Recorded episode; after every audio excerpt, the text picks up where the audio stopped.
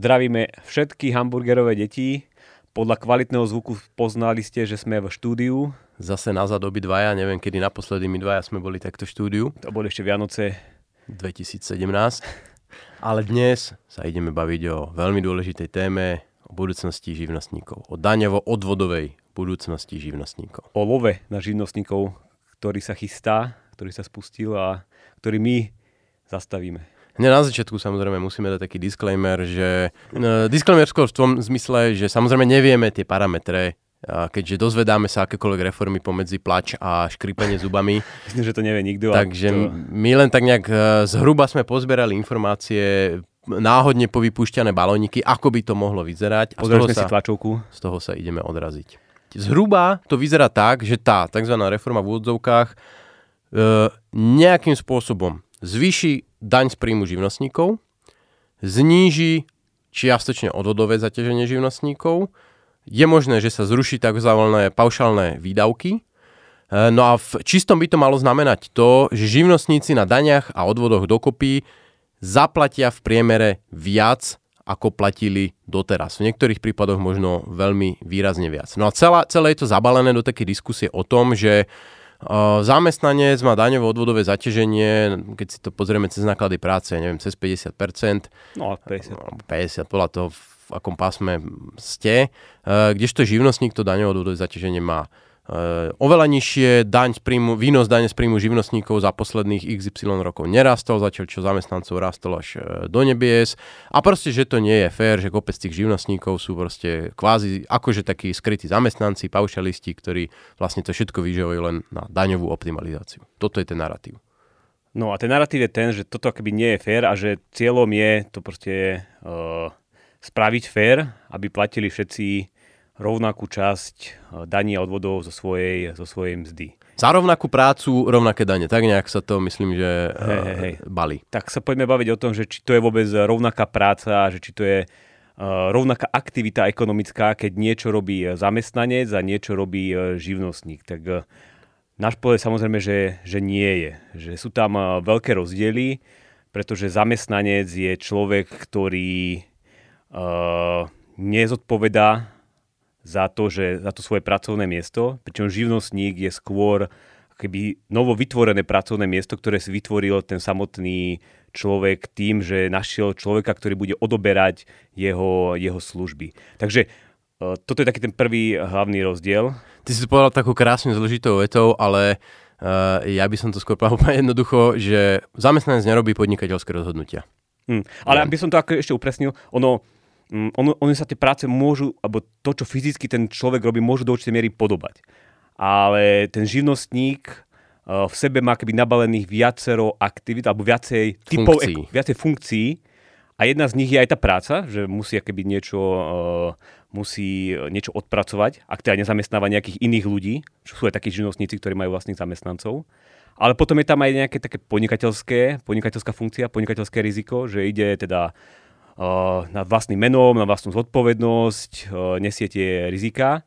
A potom si to častokrát ešte keby sám financuje, že tí živnostníci nemajú nejakých kapitalistov, ktorí im požičavajú alebo investujú do ich biznisu, ale častokrát majú nejaké svoje vlastné nástroje, vlastné počítače, ja neviem, nejaké... Inými slovami, živnostník je podnikateľ, ktorý robí manažerské rozhodnutia o tom, komu predávať, čo predávať, za akých podmienok to predávať. Do istej miery aj kapitalista, že vstupuje častokrát do toho podnikania so svojím kapitálom, od e, toho, že je to jeho počítač až po to, že má neviem, svoju predajňu alebo podľa toho, na akého živnostníka sa pozeráme. Postupuje riziko uh, za svoje rozhodnutia. Tu je podľa mňa dobre pripomenúť, že živnostníci majú ručenie neobmedzené, to znamená, za podnikateľskú chybu môže zaplatiť tým, že príde v podstate o všetok súkromný majetok, celá jeho vlastne rodina.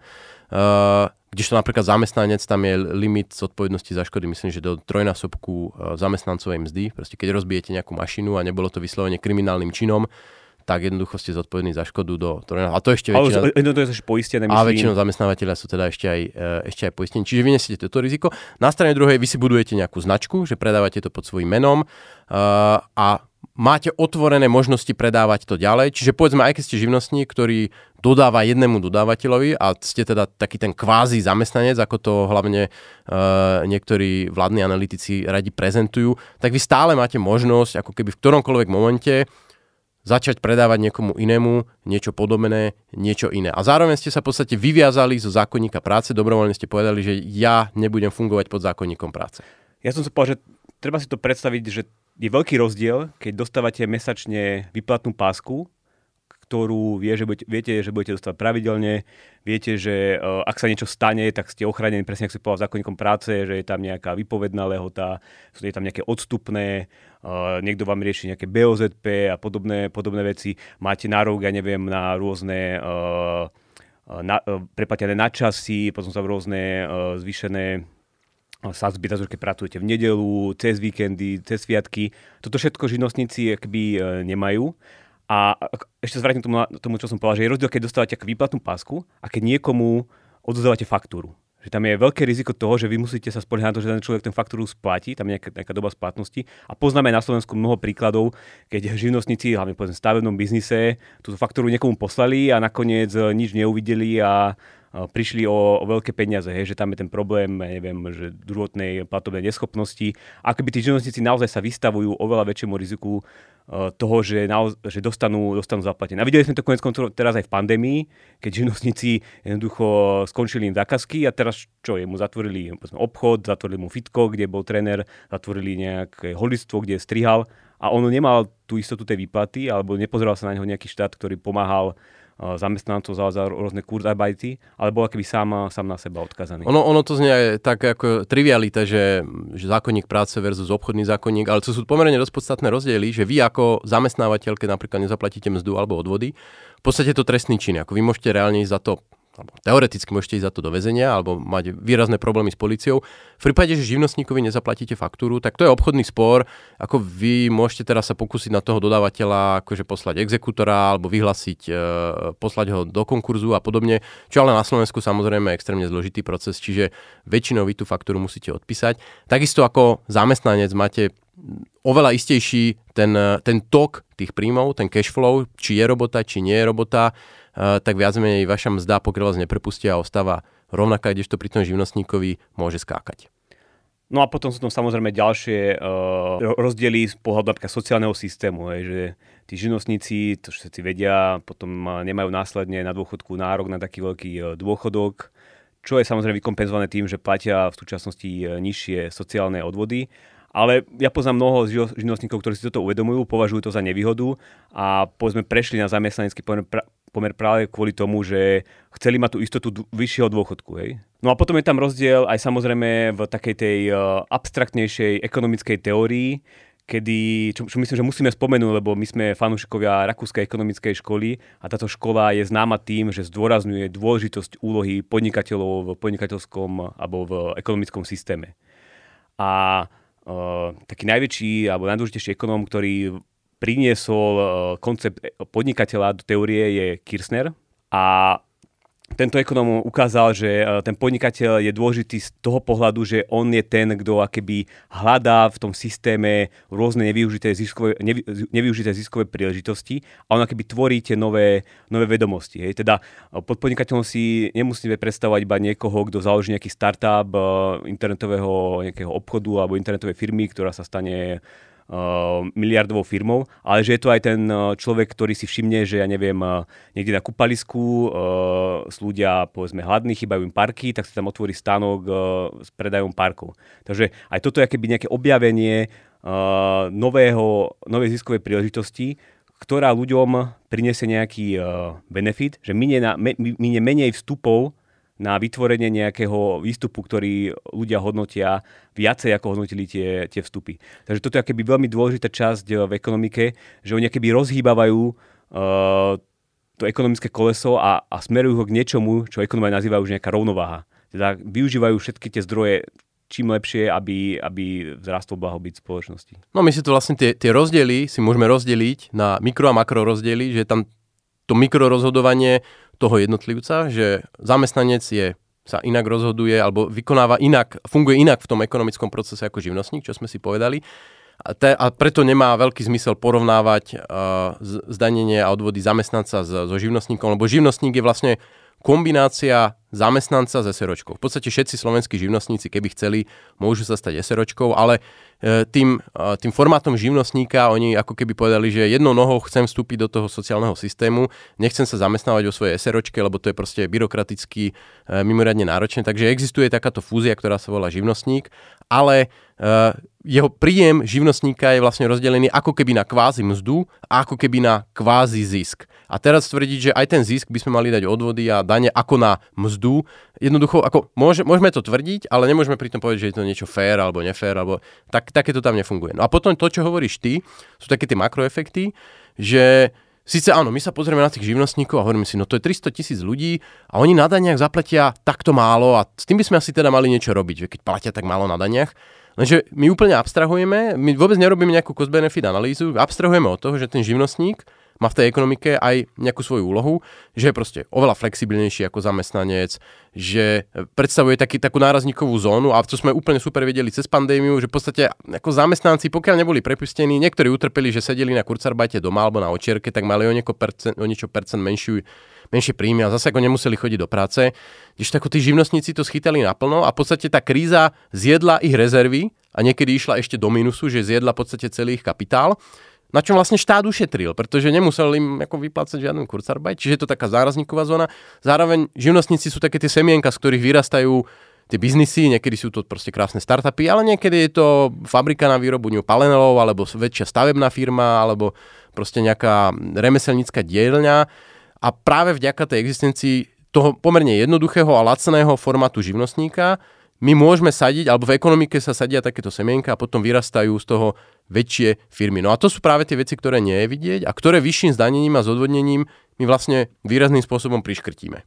Ďalšie argumenty, ktorí používajú ľudia, ktorí by chceli zaviesť tie fair, v úvozovkách fair zdanenie. A to je nejaký základ dane, ktorý sa v prípade živnostníkov znižuje o paušálne výdavky, ktoré si myslím, že na Slovensku nejakých 60%. A toto vidia niektorí ako také niečo nefér. Zamestnanec si nemôže e, zo svojej mzdy e, odpočítať e, nejaké takéto paušálne výdavky a že musí platiť teda väčšie dane. Na toto ja som počul častokrát argument, že to má akoby pomôcť rôznym živnostníkom, ktorí nie sú odborníci na účtovníctvo, ktorí nechcú riešiť nejakú administratívu, že takýmto spôsobom si keby zjednodušia celý ten systém a odpíšu si tých 60% a nemusia nič riešiť. Ale ty si v tom svojom článku, ktorý, alebo také, také ten mini štúdii, ktorú sme tu nespomenuli, popísal aj dobrý príklad s živnostníkom, ktorý v skutočnosti má oveľa vyššie náklady, než sú nejaké uplatniteľné náklady podľa slovenských zákonov a účtovníctva. Samozrejme publikáciu dáme link, ako vždy. Nesmieme ak nezabudneme. No a to sa mi páčilo, že ty to tam vlastne popísal, že čo všetko ten živnostník v skutočnosti, aké náklady má, ak je povedzme nejaký účtovník, robí, má nejakú malú účtovnú firmu, má nejakých svojich zákazníkov, ale v skutočnosti si tieto náklady nemôže uh, dať do svojho vlastného účtovníctva pri vypočte. No my všetci používame také zjednodušujúce slovo, že náklady, ale v podstate my sa v skutočnosti bavíme o daňových nákladoch. Teda niečoho, čo si môžete dať do daňového účtovníctva a čo vám daňováci uznajú ako náklad. No a jasné, keď nakúpite motorové píly a traktory a reťaze, tak e, to je pomerne jednoduché, ale keď ste napríklad ten účtovník, tak ako si dáte do nákladov to, že uh, proste neustále trávite čas študovaním toho, ako sa menia zákony, že v minulosti ste prečítali XY kníh, možno ešte keď ste neboli účtovník, že pracujete s vlastnej obývačky, ktorú je pomerne dosť ťažké si dať do vlastných nákladov, pretože to by ste museli akože prenájať, byť sám sebe, transferového oceňovať a podobné komplikácie. Čiže existujú takéto, a plus samozrejme to riziko, ktoré ako ťažko sa dá nejakým spôsobom komodifikovať a dať do nákladov, že ja znášam nejaké oveľa väčšie riziko ako, e, ako zamestnanec. A tie, tie paušálne náklady sú takým istým uh, prižmúrením oka toho daňováka a uznaním toho, že existuje, existujú nejaké fixné náklady účtovníctva, existujú nejaké ťažko zaraditeľné uh, daňové alebo náklady do daňových nákladov. Preto my teda budeme mať tento paušál a mm, vidíme, že mm, samozrejme neexistuje nejaká zhoda, že aký vysoký by mal byť, pretože on aj na Slovensku pomerne výrazne skáče. Bol 40%, tuším, bez obmedzenia, potom uh, najskôr Kažimír ho úplne zredukoval, že tam nasadili strop 5000 eur, čím ho úplne eliminovali potom už neviem, či to bol Kažimír alebo Kamenický, zase úplne to otočili naopak, že výrazne ho rozvoľnili, čiže teraz je 60% na strov 20 tisíc, čiže ono to skáče, ale napríklad keď sa porovnáme s Českou republikou, Akurát tak uh, tam tie paušály sú oveľa, oveľa vyššie, či už sa týka tých percent, či už sa týka tých hraníc. A dokonca Češi majú to, po čom my už voláme roky, eh, niečo, čo môžeme nazvať nejaký taký, taká živnostnícka licencia alebo živnostnícky megapaušál, to znamená, že český živnostník si môže vybrať taký mód zdanenia, myslím, že do, do tržieb nejakých 50 tisíc eur alebo podobne, 40. či 40, taký moc zdanenia, že on zaplatí uh, jednu sumu za dane odvody, teda 12 krát, každý, každý mesiac zaplatí jednu jedinú sumu, nič nemusí rátať, je to konštantná suma uh, a ďalej nemusí riešiť. Pokiaľ neprekročí tie tržby, čiže nemusí nič rátať, žiadne percenta, proste je to len taký poplatok za to, že môže byť živnostník. Čiže keď sa napríklad porovnáme s Čechmi, tak ešte stále u nás to majú živnostníci pomerne ťažšie. Takže ja som to tak zhrnul, že dôležité je si uvedomiť, že živnostník a zamestnanie sú dva rôzne živočišné druhy a nemôžeme sa na ne cez daňovo-odvodový systém pozerať e, rovnako.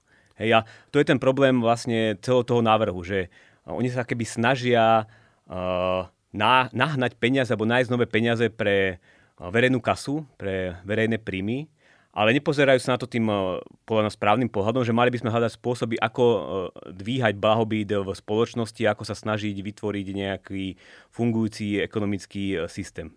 No v podstate, mm, hej, my keď sa pozrieme na príjmy, stále si musíme, potrebujeme viac daní, pozrieme sa na príjmy verejnej správy, tak za posledných 10 rokov narastli o 10 miliard. Z 20 na tento rok myslím, že 33 miliard na rozpočtovaných. Minulý rok pandémia skosila príjmy o 1 miliardu, čo proste v tom 10 miliardovom náraste je ako relatívne zanedbateľná suma. Zároveň vidíme, výdavky sú úplne trhnuté z reťaze tehotenské, a ja už ani neviem, čo teraz tie prídavky 300 eurové, ktoré len tak vysypali akože do priestoru, že na nech sa páči. Takže výdavky sú úplne otrhnuté a ako ty hovoríš, tu sa pýtame, tu sa pozeráme úplne na nesprávnu otázku, akože uh, ja neviem, IFP a ďalší, ktorí ako modelujú toto, tak oni sa pozerajú na to, aké sú príjmy zo živnostníkov, aké by teda mohli byť. Ale komu pomôže vyššie zdanenie živnostníkov? Živnostníkom? Nie. Zamestnancom nepomôže. Nezamestnaným nepomôže, pretože ako oni na tom vyzberajú pár desiatok miliónov eur, ktoré sa ako rozplynú v tom rozpočte v podstate okamžite na druhý deň zmiznú a na konci dňa proste celá ekonomika utrpí, lebo výrazným spôsobom priškrtie živnostníkov. A čo tým získajú? Pár miliónov navyše, ktoré ale náš nie je teda akože náš živnostnícky, ale náš ako na Slovensku blahobyt nejak nedvihnú. Takže aby som to zhrnul, problém nie je to, že živnostníci majú relatívne nízke dane a odvody, ale to, že ostatné, ostatná časť ekonomiky, teda hlavne zamestnanci, majú vysoké dane a odvody, na čom sa nezhodneme iba my, ale to nám odporúčajú aj medzinárodné organizácie, aby sme toto vysoko daňovo-odvodové zaťaženie práce e, znížili. Ja by som možno ešte povedal, lebo ty úplne taký rozbehnutý, lebo ty si tú publikáciu napísal, že ja, ja som pred myslím, že to bolo pár týždňami vymyslel také memečko, že, že dane alebo daňové sadzby, teda takto. Dane sa neznižujú tým, že budeme znižovať daňové sadzby, ale musíme znižiť verejné výdavky. Že to je spôsob, proste, ako sa v skutočnosti znižujú dane. A ono to platí presne aj naopak, že my by sme nemali zvyšovať teraz dane len tak, lebo nejaká kvazi ferovosť, my by sme mali ukázať, aké verejné výdavky my dokážeme z tých zvýšených daní keby zaplatiť a prečo sú dôležité a prečo ich nedokážeme zaplatiť teraz. Ale v tej verejnej správe je akože úplne opačný problém, hej, že oni sú akoby presne povedal, nafúknuté, tam natiekli uh, miliardy eur z vyšších daňových príjmov, ktoré oni rozflakali rôznym spôsobom. A my vieme, aj samotní analytici to vypočítavajú, koľko je tam peňazí navyše, ktoré by sa dali ušetriť a o ktoré by sa pozme dali znižiť dane.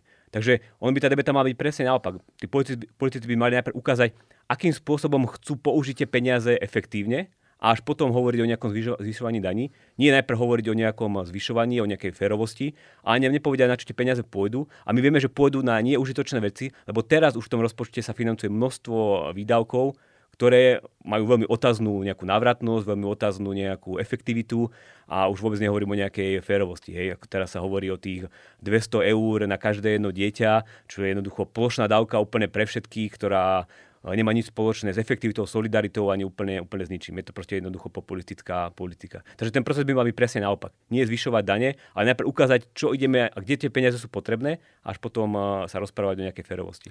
Ako prerozprávať memečko je vždy náročné, ale ty si to dokázal celku obstojne. A možno na úplne úplný záver dodám také jednoduchú, jednoduché ekonomické zamyslenie. Čo s daním, toho bude menej. Čiže otázka znie, chcem menej živnostníkov? A akože niektorí povedia, áno, lebo to je prekarizácia a proste ten zamestnanecký pomer je lepší, tí ľudia sú tam viac chránení pred nástrahami kapitalizmu. Ale ja to, tento argument neberiem. Podľa mňa ideálny stav je čo najviac živnostníkov, čo najviac ľudí nenaviazaných na sociálny systém, čo najviac ľudí fungujúcich autonómne, čo najviac ľudí robiacich podnikateľské rozhodnutia, alebo to je trošku jak s fotbalovou prípravkou.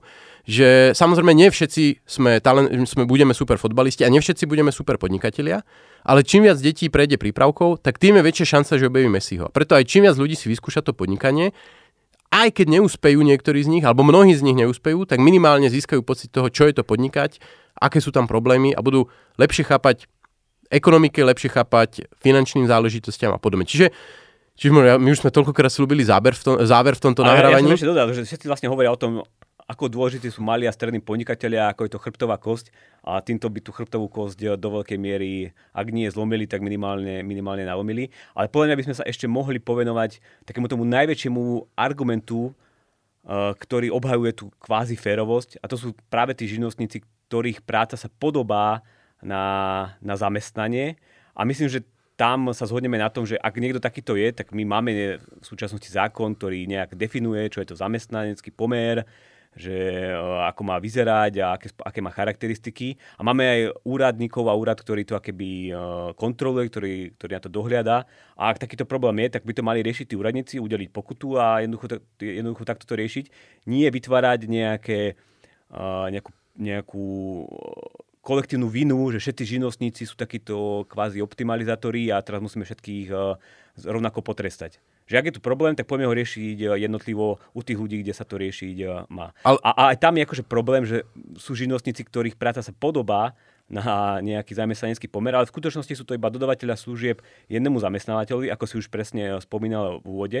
A to vytvára riziko nie iba pre, to, pre, toho, pre toho živnostníka, ktorý eh, je, je takto naviazaný a vystavený voči iba jednému eh, odberateľovi služieb. Ale to riziko je pre toho odberateľa služieb, je, že keď máte človeka, ktorý by pre vás niečo pravidelne robí a on je živnostník, tak on môže hocikedy eh, vyhnúť kotvu, odísť a nechať vás tak. A to je práve tá jedna z veľká, veľkých výhod zamestnaneckého pomeru aj pre zamestnávateľov, že oni sú si istí, že v pondelok ráno o 7 ráno tam ten zamestnanec bude a bude robiť, čo má. Ale jednoducho, keď máte živnostníka, tak on si môže povedať, že tuto mi niekto dal niečo viac, niečo lepšie a pôjde tam. No už to, že až tak veľa prípadov, kedy by naháňali tých falošných živnostníkov, nie je, naznačuje, že ono to vôbec nie je jednoduché, akože nakresli tú, tú pevnú hranicu. Presne, ak ty si povedal, ty môže mať ITčkára, ktorý 3 roky chodí do kancelárie za tú istú stoličku, za ten istý server a niečo tam robí ako živnostník a napriek tomu by som si nedovolil povedať, že je to proste zamestnanec, pretože on má, zaprvé, buduje si nejaké svoje portfólio, buduje si nejaké svoje meno, buduje si svoje účtovníctvo a v ktoromkoľvek momente on sa môže rozhodnúť, že ešte si teraz za- začnem po večeroch ešte robiť webové stránky, alebo pridám si k tomu ešte druhého, uh, druhého odberateľa, alebo vypnem úplne a idem, idem proste na Havaj uh, robiť nieč- niečo iné. Čiže už len, už len to, že je tam ten mindset, je tam tá možnosť, sú tam tie otvorené dvere, ja nemusím cez tie dvere prejsť, ale že to, že sú tam tie otvorené dvere, odlišuje toho živnostníka od toho zamestnanca. Tak myslím, že teraz už môžeme naozaj dať skutočný záver. Či máš ešte niečo? No, možno sme sa chceli povedať o tom, ako by vyzeral ten ideálny svet, ale to sme si možno, uh, možno zodpovedali. Mňa, ideálny svet je tam, kde majú ľudia na výber. Hej, že jednoducho si môžu vybrať, že či sa chcú akéby kvázi odpojiť od toho zákonníka práce, cez, ktoré, cez ktorý si robia častokrát politici svoju kampaň a zavádzajú tam rôzne reštrikcie, náklady, rôznu byrokraciu, ktorá potom eh, robí z toho zamestnania pomerne drahú záležitosť. Ty máš dokonca takú kalkulačku, cena zamestnanca, zamestnanca kde sa snažíš vyčísliť všetky tie náklady, ktoré nie sú vidieť na výplatnej páske, ale ktoré, je, ktoré stoja toho zamestnávateľa, to zamestnávanie. A práve to živno, ten živnostník to je taká, akoby, taká možnosť, kde ľudia si môžu rozhodnúť, že ja nechcem znášať tieto náklady toho sociálneho a právneho a pracovného práva, ale chcem proste jednoducho byť takýto kvázi slobodnejší. A je to pre každého, hej. Niekto proste, ja hovorím, poznám ľudí, ktorí sa rozhodli radšej pre zamestnanecký pomer, lebo majú tam tú istotu, vedia, že keď uh, k niečomu dojde, tak uh, hneď ich neprepustia. Nemusia riešiť daňové priznanie. Uh, majú BOZP, úplne sa cítia bezpečne. Takže pointa by mala byť, že je dobre, keď majú ľudia na výber a takýto systém, aký by funguje prakticky všade. Ty si popísal Českú republiku, ale to rovnako je v Polsku. Proste takéto veci sa dokonca riešia v Amerike. Hej, tam majú tzv. independent contractors, ktorí tiež sú takí kvázi živnostníci a pracujú napríklad na platformách vzdielanej ekonomiky a tiež sú tam takéto tlaky na to, že urobiť z nich zamestnancov, ale jednoducho je to niečo, čo je potrebné a v súčasnej dobe ešte o to viacej, keď ľudia pracujú cez počítač eh, z úplne inej krajiny a úplne pre rôznych uh, zamest- nejakých rôznych odberateľov. Hej, pretože vždy, uh, ak budem nutený zamestnať slovenských ITčkárov, tak vždy je tu potom partia z Indie, ktorá rozhodne takéto problémy nemá, vedia robiť nezávisle a tá firma si ich vie A to sme ešte nepovedali, že ty si rozprával o tej Českej republike a ja som chcel vtedy dodať, že to môže byť to riešené pre slovenských živnostníkov. Že keby sa takéto niečo zaviedlo, ich daňovo odvodové zaťaženie toho priemerného živnostníka by možno že stúplo o 1000 eur, o 3000 eur a vtedy je úplne to najľahšie si jednoducho vybaviť nejaký prechodný pobyt v Čechách, tam si otvoriť živnosť a platiť si tých krásnych 2600 eur ročne a máte všetko vybavené. Je to pomerne jednoduché prepnúť sa do Čiech, hlavne ak nemáte nejaký obchodík a nemusíte ho stiahovať, ale ste proste remeselník alebo ITčkár, tak hey. zmeníte si daňový domicil. Takže nakoniec to bola aj praktická rada, ak náhodou, náhodou im eh, prepne, vydržia a, a spravia niečo takéto, tak sa budeme všetci prepínať do... No super, lebo to, táto náhorka má už asi 5 záverov, tak som zvedavý, akým spôsobom to zostrihám, ale tento, tento záver je už podľa mňa absolútne definitívny, pretože za chvíľu nám aj cvakne, cvakne kamera 30 minút, takže Ďakujeme za pozornosť, držte živnostníkom palce, aby ich neodlovili a aby to všetko dobre dopadlo. Majte sa.